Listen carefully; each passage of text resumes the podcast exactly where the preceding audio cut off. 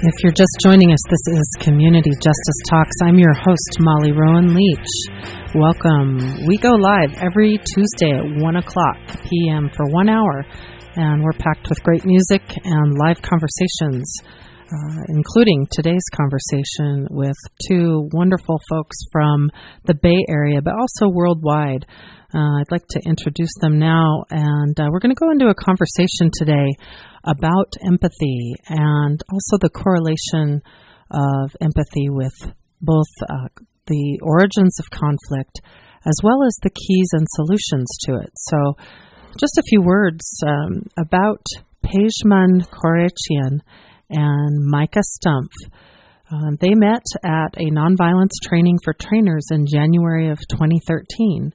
And since that first meeting, they have been working together to create more empathy in the world and live their passion for building a nonviolent future. Micah is a UC Berkeley graduate in peace and conflict studies, and both she and Pejman have been involved in peace work for many years. Both are certified nonviolence trainers and have taught everywhere from Haiti to the county jails in San Francisco. In 2013, Pejman played drums for 24 hours straight to raise awareness, also known as empathy, about tortured pris- prisoners on hunger strike protesting inhumane conditions. That same year, Micah spent six weeks living with a peace team in Jeju Island, South Korea, fighting the construction of a U.S. Navy base. Pejman and Micah also started their own nonprofit, Emergency Peace Teams. That's emergencypeaceteams.org that teaches nonviolent conflict infer- intervention skills and works to create a community based nonviolent alternative to the police. They also are raising funds right now for the Empathy app that they've founded. And actually, just in context, that's how I first found out about their work. There's a rise in how apps can support understanding, education, and awareness.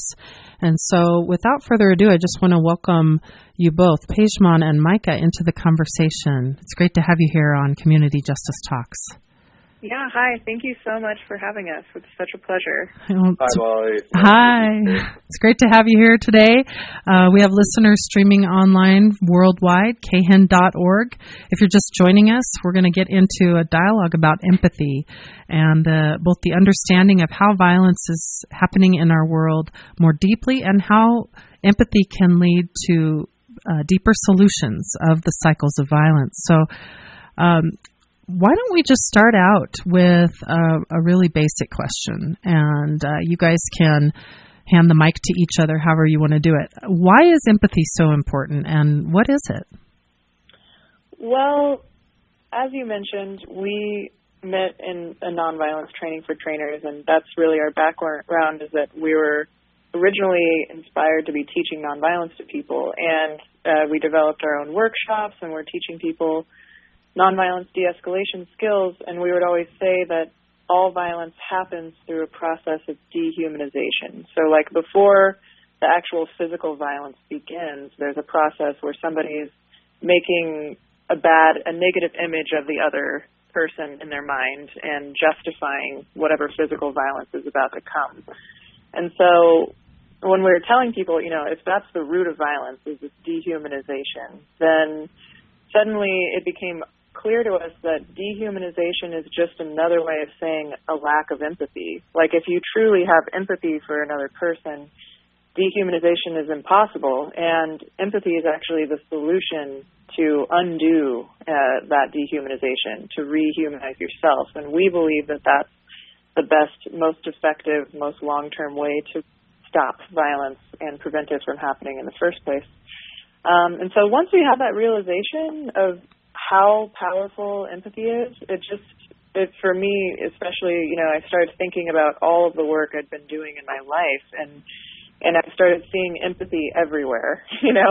Um it's at the it's like at the core of so many of the different things that I'd been working on previously, like a lot having to do with conflict and intercultural understanding and relationships uh, social justice. It's just everywhere you look, there's empathy is playing a role, and I'm really seeing it as like a keystone um, factor. And so that's why once we realized the power of empathy, we started to think, you know, how can we create a service that would bring more empathy to the world? And um, we figured by utilizing technology, we could make it spread uh, to a lot more people in, at a greater speed than we've been doing by teaching these workshops, mm-hmm. which we will continue to do. Um, Pejman, did you want to go ahead and define empathy? Yeah, I think the way that we define empathy is basically the art of stepping into the real experience of another person in the present moment. Mm. And so that's done by not only looking at the world from their perspective, but understanding their values, beliefs, feelings, and most importantly, their needs. Um, and really just tuning into what's present in the in the moment because um, that's really the key to um, going deep into what another person is feeling. And um, so, yeah, I think it was a surprise for us to land in the empathy field because we were mostly focused on conflict transformation. But mm-hmm. um, but in our work, we're so kind of like so full and so um, have a lot of uh, tentacles all, all over the place. Especially working in, in the conflict field, you're working in high stress situations and high mm-hmm. ten- high intensity situations. That we found it was really important for us um, and people that we were training to to have a means to um, connect afterwards or after you know after a conflict and mm-hmm. kind of recharge. Yeah, mm-hmm. so it, we were we were definitely in need of empathy ourselves, and so um, so yeah, part of the inspiration is is to fulfill our own needs. Mm-hmm. Well, yeah, and that's another that's a great point because when you're working in the field of nonviolence and conflict de-escalation, it takes a lot of energy to be able to hold space for people to really like let all of their strong emotions out. And if you're the person that's responsible for that, which is true of a lot of peace workers and people involved in social justice, um, it's really important to have some resources to to renew your own sense of tranquility. And empathy is definitely key in that process. Mm. I want to come back to talking more about this app and how exciting it is, uh, how technology is supporting growing awareness and our ability to evaluate where we stand in empathy for ourselves and others. So let's let's put a pinpoint there. I want to come back though um, and back up just a moment and just really honor both of you for the work that you've done in the world, and ask if you might have uh, a story or an inspiration that you'd like to share, or both, about how you got into the work that you're currently doing. Um, you've both been, you know, quite the world travelers and and offering your service in many places, not just here in the United States. So, either one of you can start on that one. Yeah, well, um, I it's hard for me to pick a specific moment where I first became interested in peace work because um, it goes all the way down to my childhood. My father is a disabled veteran who was drafted into the Vietnam War, and he has very severe post-traumatic stress disorder. So, growing up in that kind of home, it's it sort of instilled like a constant questioning in my mind, like why does violent conflict happen, and there, you know, a real strong desire for better alternatives to war. mm-hmm. So I feel like I've been contemplating war and peace basically my entire life, as, as soon, you know, early as I could remember. Um, but I've had, yeah, there's several stories I could think of of like powerful empathy moments um, during during work that I did. Like in 2010, I went to Haiti and worked as an aid worker um, after the earthquake, and uh, there was a child there that I really bonded with. I don't I don't know, just we had a connection. With, She was a 10-year-old girl. Her name is Kavincia. And um I was working in this refugee camp and she got moved to another camp. Um and she would come and like, you know, as I was doing my work, I would, you know, take breaks and we'd play games and stuff. And like it was really a, a nice experience working with the kids there. And there was a time where she was going to walk back to her camp, and I wanted to walk her over there, and people said like, "Oh, you can't do that; it's too dangerous. You, you know, just stay here."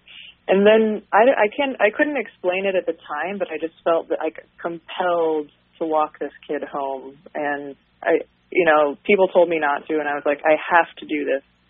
Um, and I didn't understand until later, but it was really important for me to see where she lived, and so I walked her home even though people said I shouldn't. And then, you know, I saw that she was living in a tent with like seven other people in her family, and they just have a mattress in a tent, and you know, there's like mud everywhere, and and th- there wasn't really like a shame in it. They were just like, "Hey, here's our house," and I just said good night and then walked back home. And something about that, I just felt like that was a really important empathy moment for me, mm-hmm. where I wouldn't, you know, if I consider this person my friend, um, it didn't feel fair to me that I would have more safety than she would, you know, mm-hmm. as a 10 year old girl to walk home by herself. Um, it just, there was like an empathy impulse in there that I, I didn't understand until much later. Uh, but that did transform the way I was relating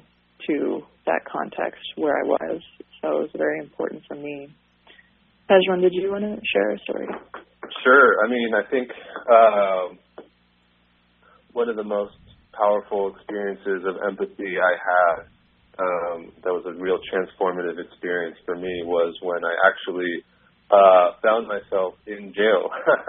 um, I mistakenly uh, would I would say mistakenly um, called the police when I was in a conflict myself, mm-hmm. um, and I ended up getting arrested um, and going to jail and spending the night in jail, basically. And it was there where I um, basically I experienced uh, of being surrounded by people I wasn't normally surrounded with, and I and and uh, a portion of society that I had never seen before, and mm-hmm. um, I was forced to be like right up front with all those people. There's like 20 people in one room, or maybe even more, and so there was a, there were many interactions I had, and just being around people, and I was like, wow, you know, it really opened my eyes to understand that the the prison um, system is is largely com- composed of poor people and and seemingly like marginalized people or people that were um, born into a difficult situation already mm-hmm. um, and forgotten by a large segment of society, and then um, and then being punished for mm-hmm. not being able to fit in. Um, mm-hmm. And and I just I it brought me that that experience really gave me an, an understanding of, of people. And even though when I was in there, I was kind of people were acting a bit aggressively to me. There, I almost had got into a couple of fights right there, but it was something about that that awoke within me that that I had compassion for for people in that situation, and even for for one of the guys, uh, there was a younger guy who was like trying to fight me, and it was this kind of like power play of fear. You know, like, oh, who's this new guy in the jail? Can you know, I've got to prove myself to him or whatever and I don't know through that process I, I didn't I didn't feel I didn't like push him away as the enemy but I something within me at that point just felt a compassion for him and and you know whatever he had gone through to to get to that point um but any so anyways like long story short I that was a transformative point for me where I I started um trying to do whatever I can to help uh, prison change prison conditions or you know prison reform or, or basically fight for the the the, the plight of prisoners. Mm. Wonderful. Uh, I just want to throw in here into the mix um, before we take a brief station break um, the role of neuroscience in, Mm. in connection with empathy. Do either of you want to comment on that briefly, and then we can always come back to it on the other Um, end of the yeah, next segment sure. here.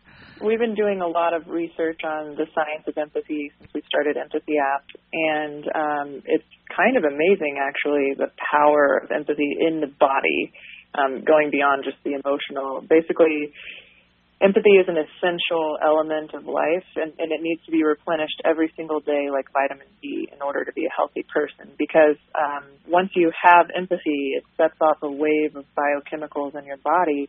Um, you know, the most popular, well-known one would be oxytocin, and these biochemicals fight inflammation. So once they're in your body, they're doing all this work to make you a healthier person. So inflammation is linked to all kinds of chronic illness heart disease, um, uh, diabetes, anxiety, depression.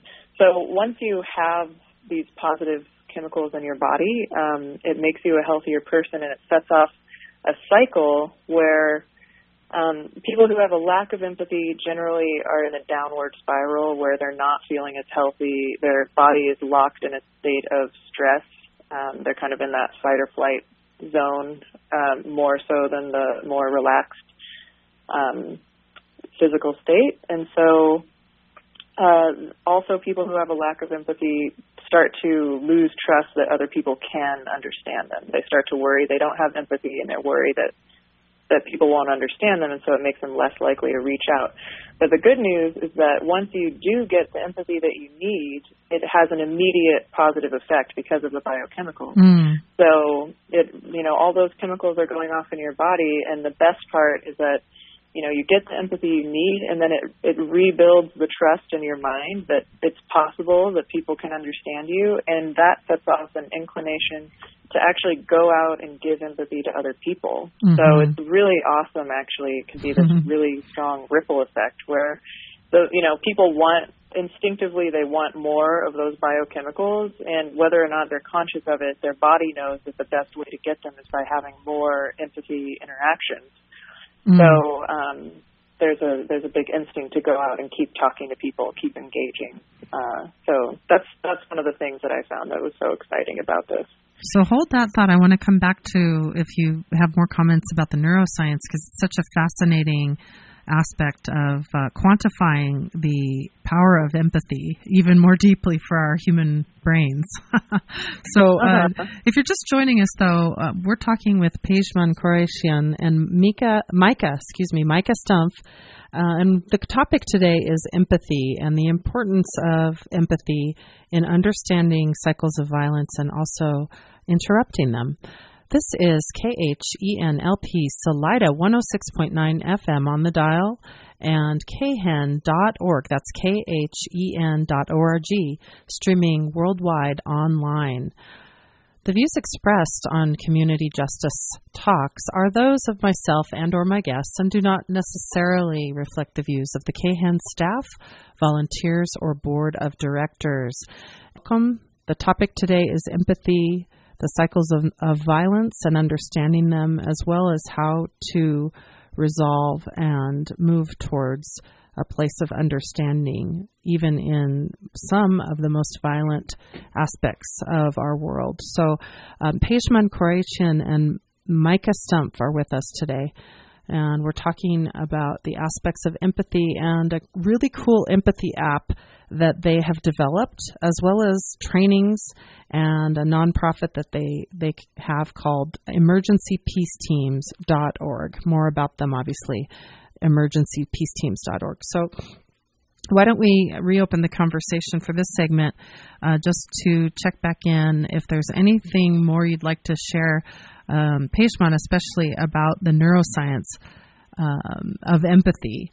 And it, of course, it makes me think about our friend Frans de Waal and all the work he did with bonobos. But um, anything you, you'd like to uh, close up that segment with? Um, yeah, actually, um, there's an interesting research project that happened a few years ago.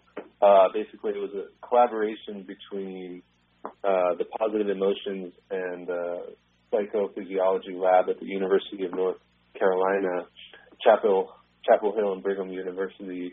Um, they pooled about um, every scholar, scholarly source they could find that related to health and social relationships, and their research included more than 300,000 people, and the, re- the results were pretty amazing. Like, um, basically, in a summary, is that a lack of empathy compares to other well-known health risks, uh, such as, you know, so if, if you do not have enough empathy in your life, it can be more harmful than not exercising. It can be twice as harmful as obesity. It can be equivalent to being an alcoholic. It can be equivalent to smoking 15 uh, cigarettes a day. Um, so that's pretty dramatic. And they also, the study also showed that people with poor social connections were on average 50% more likely to die um, during the study's seven and a half year follow up period than those with strong social uh, relationships. So it's pretty pretty staggering mm-hmm. um, results there, and yes, I think indeed. this is really interesting um, in light of the uh, amount of social network kind of um, connections that are happening right now, and, and uh, the kind of rampant Facebook addictions that we're seeing these days, where there's a kind of um, illusion of connection that's happening, mm-hmm. um, but it's not quite. Uh, it's not quite. That's not the empathy that we're talking about here. Um, another another uh, study that happened was basically um, where they studied the effects of the, on the body from practicing loving kindness meditation. Um, and what if you're not familiar with loving kindness meditation, it's basically it's a form of, of uh, self empathy in a way, mm-hmm. where one is um, guided to through imagining health, happiness, and well being to others in their lives and in their world. Um, and in that study, participants on average practice loving kindness meditation about three or four times a week for 15, 20 minutes. And they gave blood samples. And the research showed that after six weeks, uh, the participants experienced decreased expression of pro-inflammatory genes and increased expression of antiviral genes. So even with adding only an hour a week of empathy, people can experience significant physical shifts, mm-hmm. which actually protect against everything from the common cold to to like chronic illnesses. So when you say an hour a week, um, for those of us who may be uh, just becoming more familiar with the extraordinary information that you're providing and the baselines of how empathy just makes sense uh, in a world that is interconnected uh, more than ever, um, and how it can help us lead more peaceful, caring lives. Um, how do we evaluate ourselves? How how do we know where we're at, and what we can what can we do um, to improve and open to empathy and understanding, even in the most difficult situations? Well, I think the best way to try to check where you're at is to take a moment and check in with your body. You know, I think most people if they if they made it a practice to, you know, pause maybe any point during their day and just check how their body is feeling. Like I know when I do that, I can tell if I feel stress in my body. Um, and if you notice that that's a regular thing for you, then it actually it's not that hard to get the empathy that you need. Um, like even the research that we were just referring to, um, the researchers were saying even if you just strike up a conversation with a stranger at the bus stop, it could be like a five minute conversation and you would still get the same positive effects of getting the empathy that you need. And I think part of the problem that we have, that we face as a society, is that with all the technology that's out there, people are less and less comfortable, like having face-to-face interactions with strangers. Um, mm-hmm. And that's part of actually why we wanted to invent empathy apps so that we could break down that sense of stress people have when they're talking um, to somebody that they don't know. Because now it's like you get on a bus or something and every single person is on an iphone. At least that's how it is in the bay area. Mm-hmm. um and so you know it's it's like more socially awkward to strike up a conversation with somebody. Um, or even socially that, unacceptable in some ways. It's yeah, quite surreal yeah but you know i've found like every time i've challenged myself to do that even mm-hmm. though my brain is telling me this is you know i'm going against the social norm if i ever get on the train and start talking to somebody people are happy actually right. talk to right. you and i think it's because of the neuroscience it's because of these physical reactions is like people want to have positive interactions throughout their day because it's actually important for your health. Mm-hmm. I, I heard a saying once: uh, "What fires together wires together." Um, that and that applies, I believe, to neuroscience. So if we're we're trying to repattern and relearn our um, our very neural pathways um, and and change the way that those fire, then responding even in situations simply as you just described can help that, right? Yeah, and I mean a good way to think about it too is like empathy really goes both ways. It doesn't matter who starts the conversation. If both people are engaged and listening to each other, then both people are getting the positive benefits of empathy. So, you know, think of yourself like you could be an empathy pioneer, you know, go out in the world and just start spreading empathy. It's actually really simple. Um, even today, I had a really pleasant interaction with the the garbage man, um, and that actually I could feel the effects right afterwards. You know, we're we, we told a joke to each other, and he shook my hand, and I felt like, wow, this is great. You know, a little like unexpected interaction. That's funny because I had the I had one of those with the Amerigas guy today too. He just oh really yeah, just a, a kind conversation where where I was kind of expecting to be ga- gouged with a large fee. So it it was yeah. really quite pleasant. Yeah, and so you know, if I think about that, it's like okay, I talked to the garbage man for five minutes, and now I know that both of us got these important biochemicals in our bodies, mm-hmm. and and it's just something you have to do every day. Um, and so I just I encourage people just challenge yourself and and start talking, mm-hmm. start reaching out to others because it's good for everybody. Yeah, and um, to get to a little bit to that question you were asking about how to know if you're getting the empathy that mm-hmm. you need. Um, we, well, we actually we did a trial of the empathy app. Um, and just to be a little more clear, that's basically an app that connects trained empathizers to people who are seeking empathy in the moment. So it's you you actually connect to a real person um, who is there to listen to you and um, empathize. Mm-hmm. So basically, we we did a 30 day trial in May, and some we did a survey, and we found that um, some of the main reasons that people called in was they were feeling either uh, general kind of stress in their life or overwhelm, mm-hmm. um, or they were feeling some kind of confusion um, in regards to something, or they weren't sure about something, um, or they had some anxiety about the future, um, or they there was some like work or relationship problems. So really, like I think throughout the day there can be many moments where we we need empathy.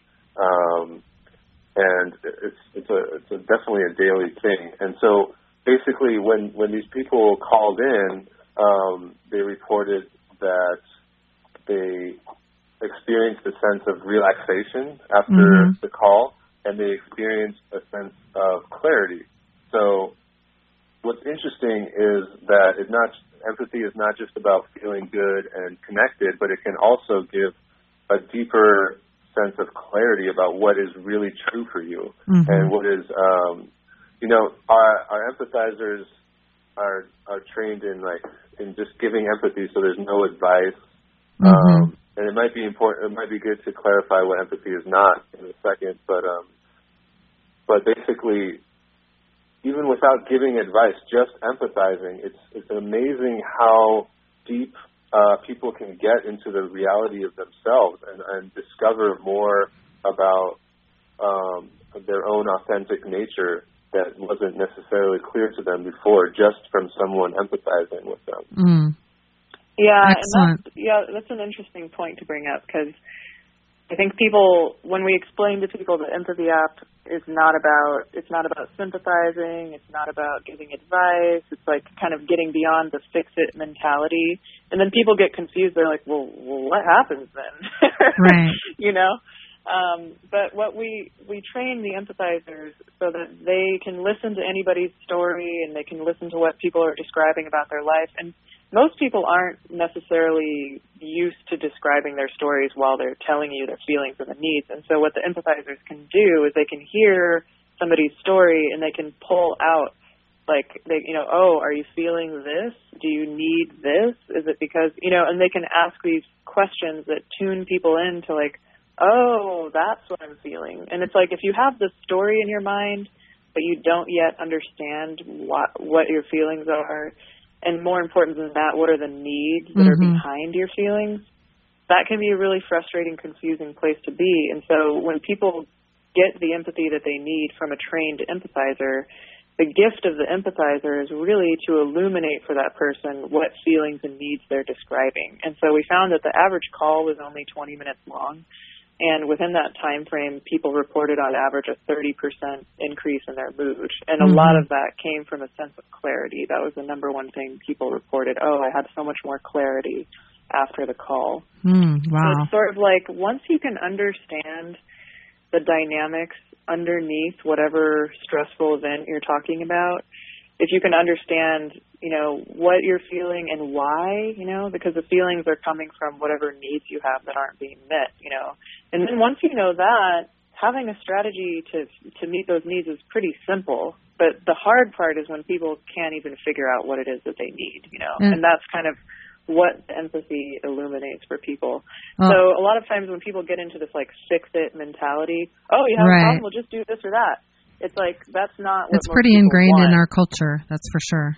That pick, that that rush to fix it instead of yeah. allow the field of uh, what wants to be unpacked, the root causes, anything um, that comes with a more deeper sense of listening and understanding. Uh, sometimes that takes right. time to arise, correct? And uh, yeah, and so and often that's the main thing that people usually want is to feel heard, to feel understood um, once they have that, they're able to fix their own problems. They don't need somebody to tell them how to fix it. You know, like they're the expert of their own life. So, and so when we yeah. apply and when we apply these principles in, uh, of course, we've you've been sharing how that might work um, for ourselves through the app. Um, and of course, uh, illuminating what empathy is not. Is is there anything else that you want to describe? First of all, um, that what of what empathy is not, and then also uh, could we talk for a moment about how uh, what what are the qualities of um, applying that to others? And what what comes with that package? Like what do we need to understand? Like marshall rosenberg of course um, the famous story about how he faced um, i can't remember uh, where it was in the world, but he was at gunpoint, and uh, somebody had an, uh, a machine gun pointed at him, and he kind of uh, took a position of softness, even turned his cheek, literally, and kind of put his ear towards the man pointing the gun at him, and asked, I would assume in his own style of of gentleness um, but directness. What what do you need me to understand in this moment? And so I, am just wondering uh, those two things. Um, the, they seem pretty important to to tie into the conversation here as we uh, make the turn to ten minutes to the hour here. So. Yeah. Um, so, just to clarify, what empathy is not, uh, sympathy is something that often gets um, confused to be empathy. And sympathy is basically kind of feeling sorry for someone, like you poor thing, I feel terrible for you. Um, but that's not empathy. Um, and I, uh, you know, as as we mentioned, the kind of fix it mentality or the advice, I think you should do this, or oftentimes um, people will tell a story or like, oh, that reminds me, what you're telling me reminds me of something that I did. Um, or another another common thing that people do is blame either the speaker or blame other people like you know he did that to you what a jerk or what you know whatever it is or guilt trip or shut down or like don't worry about it minimize the problem Pejman, uh, let let me just pause you for just a moment because you made an incredible point just now that I'd sure. like to underline.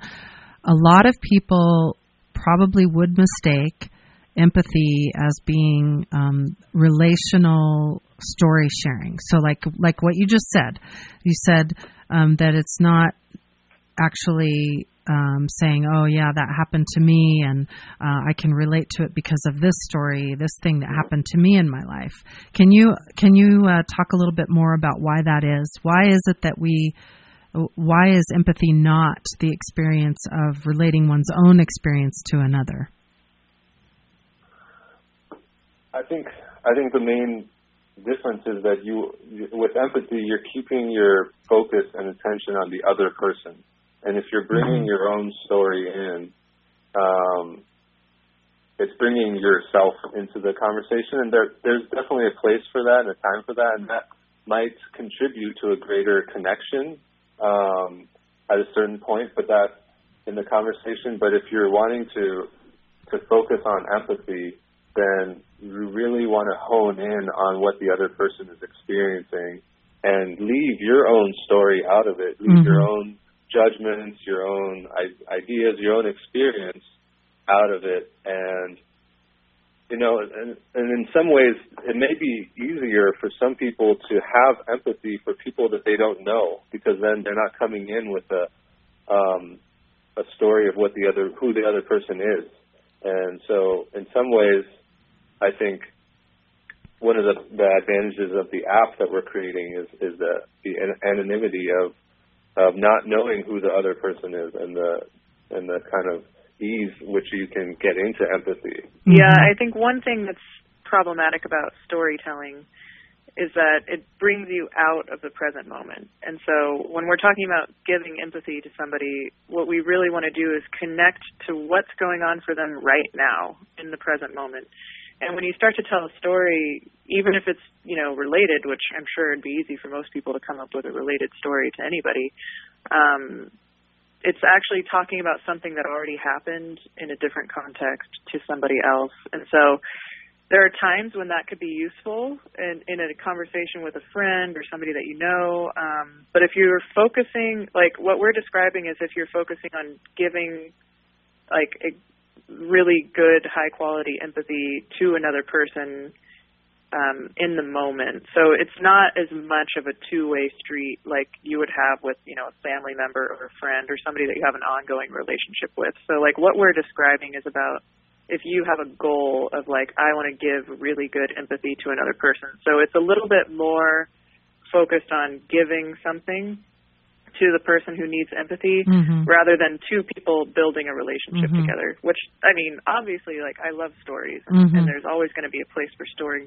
storytelling in life and especially with friends and and maybe even if you're giving empathy to a friend there you know you could you could check in like once they feel complete once they feel like oh i you know they mm-hmm. have this mm-hmm. kind of aha moment where they really did get the empathy they need and they feel relaxed and they're ready to move on feel then understood. then you could tell a mm-hmm. story you know but it's like the problem is when you launch into the story before they've even gotten excellent point that's thank you so much for unpacking that. It, it also seems like it's possible. It's very possible that the more experiences that we've had in our own lives, that we can then um, apply to being uh, the the container for deeper listening and allow for that present moment to really unfold itself with another that uh, yeah. I know in my own life that's a great gift that I've had the mm-hmm. experience of many different opportunities of of suffering and of joy in my life, uh, mm-hmm. and they come with various stories and aspects, and and they help me,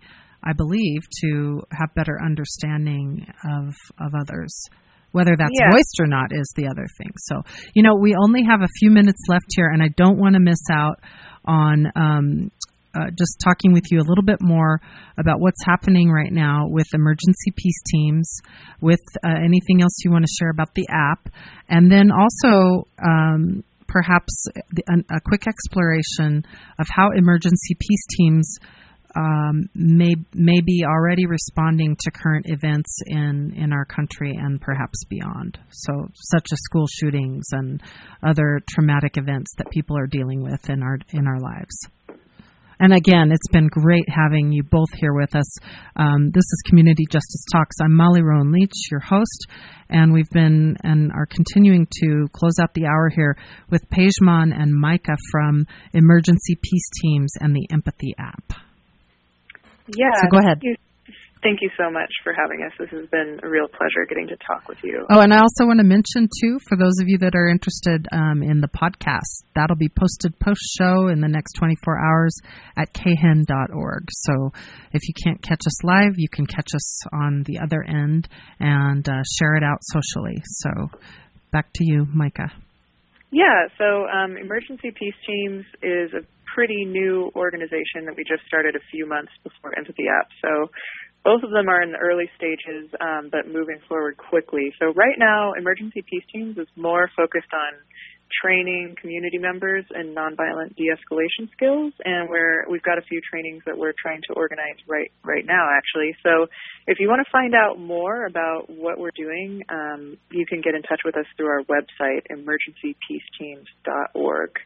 Um, Pejman, did you want to say something? Yeah, and for Empathy App, you can visit empathyapp.org, and that's E M P A T H Y A P P dot org, and we're also currently fundraising to build um, the official version of the app. So that can be reached at www.startsomegood.com slash empathy app. And do you guys have a Facebook page, or I, I think you have a Twitter account? I believe that's where I first discovered you. Oh, okay. Yeah.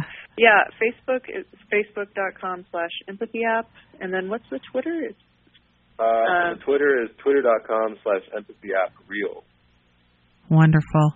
Well, I just really appreciate you both stopping by the show today and sharing so eloquently about the facets of empathy. Um, it's been an honor and a pleasure to host you today. We've been talking with Pejman Korechin and Micah Stumpf, and please forgive me if I didn't pronounce your last name correctly, Pejman. Um, Oh, and you, you got it.